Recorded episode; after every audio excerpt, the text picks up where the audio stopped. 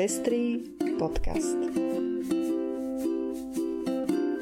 O všetkých farbách života.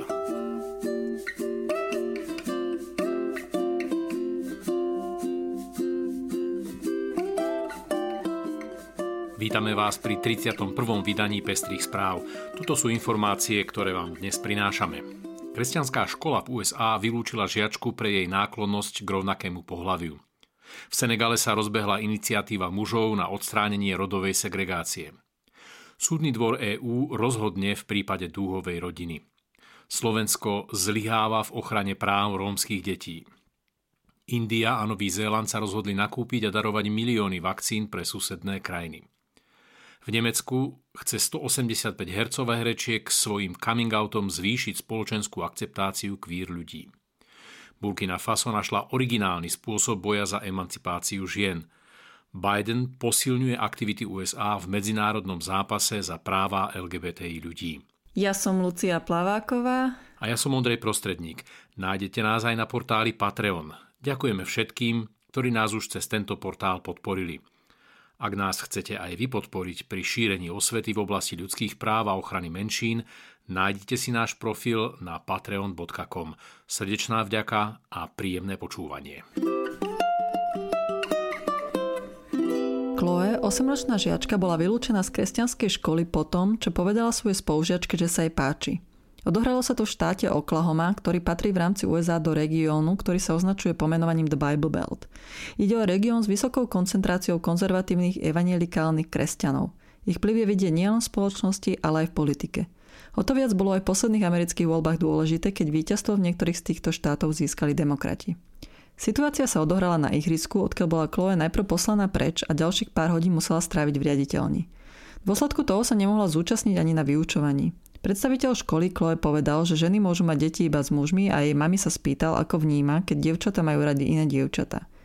Odpovedala, že s tým nemá žiadny problém. Následne situácia vyeskalovala a škola rozhodla, že Chloe ďalej nemôže túto základnú školu navštevovať. A nie len ona, ani jej mladší brat. Odôvodnili to tým, že ich viera nie je súladná s tou, ktorú má škola. Takéto konanie školy je nepochopiteľné a škodí samotným deťom ako napríklad Chloe, ktorú to dovedlo k plaču a otázkam, či ju Boh stále miluje. A to si skutočne tí, čo toto spôsobujú, myslia, že oni sú tí dobrí? Po medializácii tohto prípadu sa Chloe a jej mama ozvalo množstvo ľudí s podpornými správami a odkazmi a to aj spomedzi bývalých žiakov tejto školy. Aj táto podpora pomohla prekonať Chloe šok z toho, čo zažila a teší sa na nový začiatok na novej škole. Držíme jej palce, aby jej nová škola vytvorila prostredie, v ktorom nebude musieť potlačať svoje vlastné pocity. Niečo, čo by sme deťom nikdy nemali robiť. Práve naopak by sme ich v ich emočnom prežívaní mali podporovať. V Senegale platí veľmi prísne pravidlo pre stretávanie sa žien a mužov. Ženy sa môžu stretávať len so ženami a muži len s mužmi. Toto pravidlo platí aj v domácnosti, čo samozrejme sťažuje podmienky pri výchove detí. Ak sa napríklad manžel rozhodne zobrať svoju manželku na lekárskú prehliadku počas jej tehotenstva, okolie to vníma ako prejav slabosti. Tehotenstvo je totiž v tamošej kultúre čisto ženská záležitosť. Aby toho nebolo málo, muž, ktorý sa rozhodne pomôcť svojej žene a kvôli tomu chýba v práci alebo len mešká pár minút, dostane trest. Voči týmto absurdným postojom sa teraz rozhodla bojovať 54-členná skupina s názvom Nijayu Gox, čo v preklade znamená krstní otcovia. Cieľom tejto skupiny je pripraviť mužov na otcovstvo a pomôcť im vytvoriť si silnejšie rodinné puto a povedomie rodičovskej zodpovednosti. Hlavným iniciátorom projektu je obecný radca v hlavnom meste Dakar a aktivista pre rodovú rovnosť Maktar Aydar. Aj keď sa nám z pohľadu súčasných vzťahov mužov a žien na Slovensku môže zdať tento projekt úsmevný, netreba zabúdať, že prísna rodová segregácia nie je až takou dávnou minulosťou ani v našej kultúre a občas sa ešte aj dnes u nás nájdu jej obhajcovia. Dve mamy, jedna z Gibraltáru a druhá z Bulharska, majú dceru Sáru, ktorá sa narodila v Španielsku a vo svojom rodnom liste má zapísané obidve mamy. Po svojej bulharskej mame by mala mať bulharské občianstvo. Bulharsko je však občianstvo odopiera, keďže odmieta uznať, že dieťa by mohlo mať aj dve mamy. Takýto postoj Bulharska je zásahom do jedného zo základných práv Európskej únie, slobody pohybu osôb. Pri pohybe medzi krajinami sú totižto duhové rodiny vystavené riziku, že ich rodičovské práva nebudú uznávané. Tak ako to je aj v tomto prípade. Navyše Sara sa ocitla v situácii, v ktorej nemá priznané žiadne štátne občianstvo, čo má za následok negatívne dopady vo vzťahu k jej právam. Obratili sa preto na Súdny dvor Európskej únie, ktorý by mal rozhodnúť už zajtra v útorok 9. februára. Ak ste rodičom v jednej krajine, ste rodičom v každej krajine, povedala Ursula von der Leyen vo svojej správe o stave únie.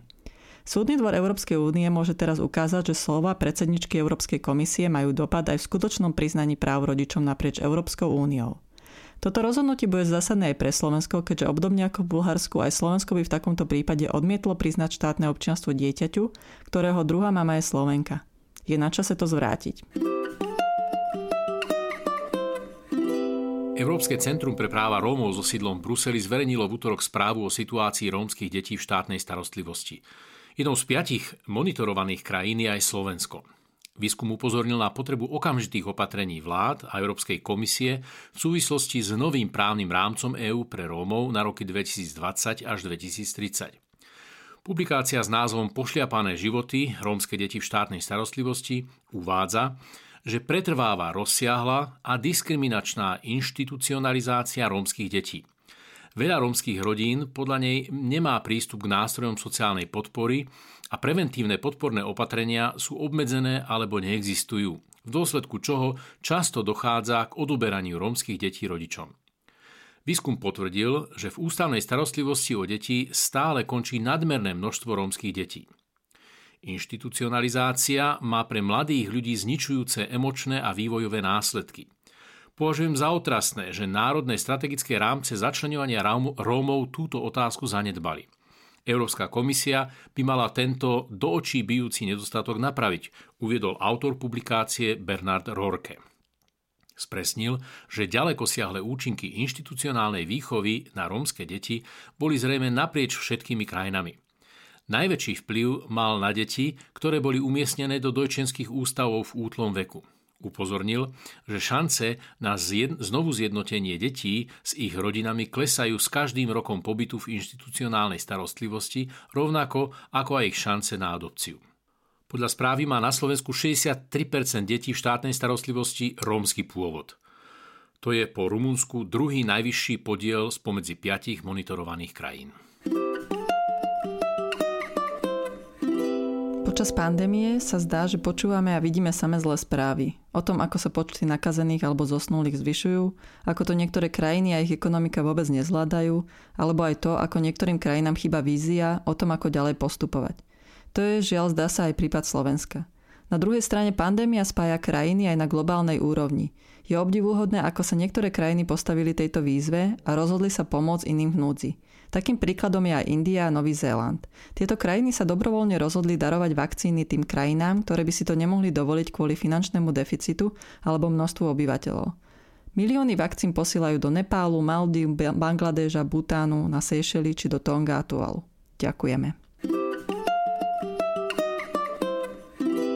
Som gay, lesbička, bisexuál, queer, nebinárny či trans. S takýmto manifestom vo významnom nemeckom denníku Süddeutsche Zeitung chce 185 hercov a herečiek svojim spoločným coming outom spustiť verejnú diskusiu o prístupe spoločnosti k sexuálnej orientácii umelcov.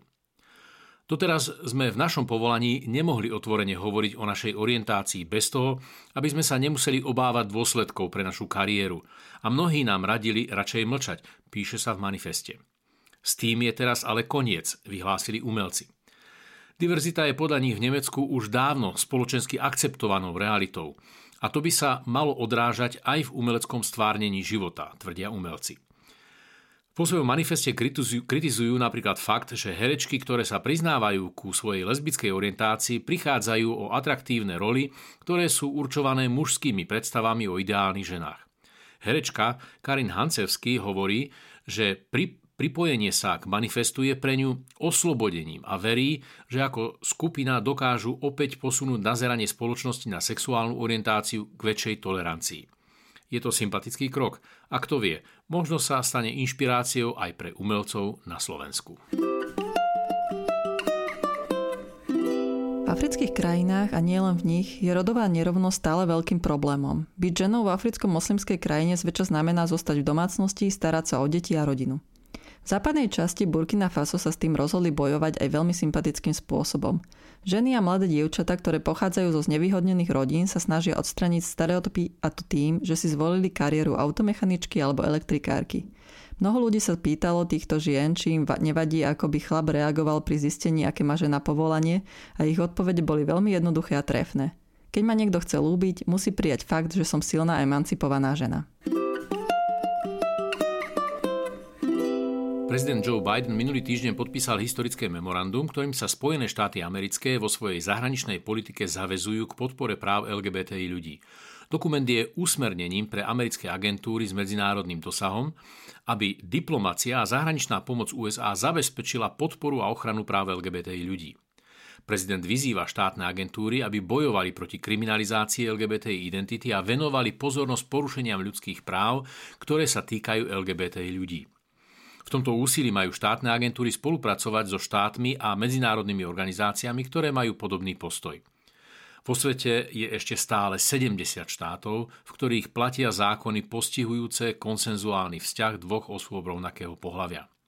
Po celom svete vrátane našej domoviny bojujú odvážni aktivisti a aktivistky za rovnaké postavenie a ochranu pred zákonom, za slobodu od násilia a uznania ich základných práv, hovorí sa v memorande. Spojené štáty patria medzi priekopníkov tohto zápasu a neprestanú jasne a dôrazne obhajovať túto svoju základnú hodnotu.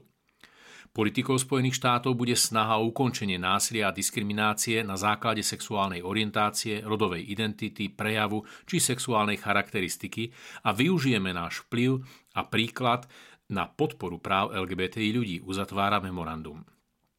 Zostáva len veriť, že dobré vzťahy Slovenska so Spojenými štátmi prispejú k zlepšeniu postavenia a právnej ochrany LGBTI ľudí aj u nás.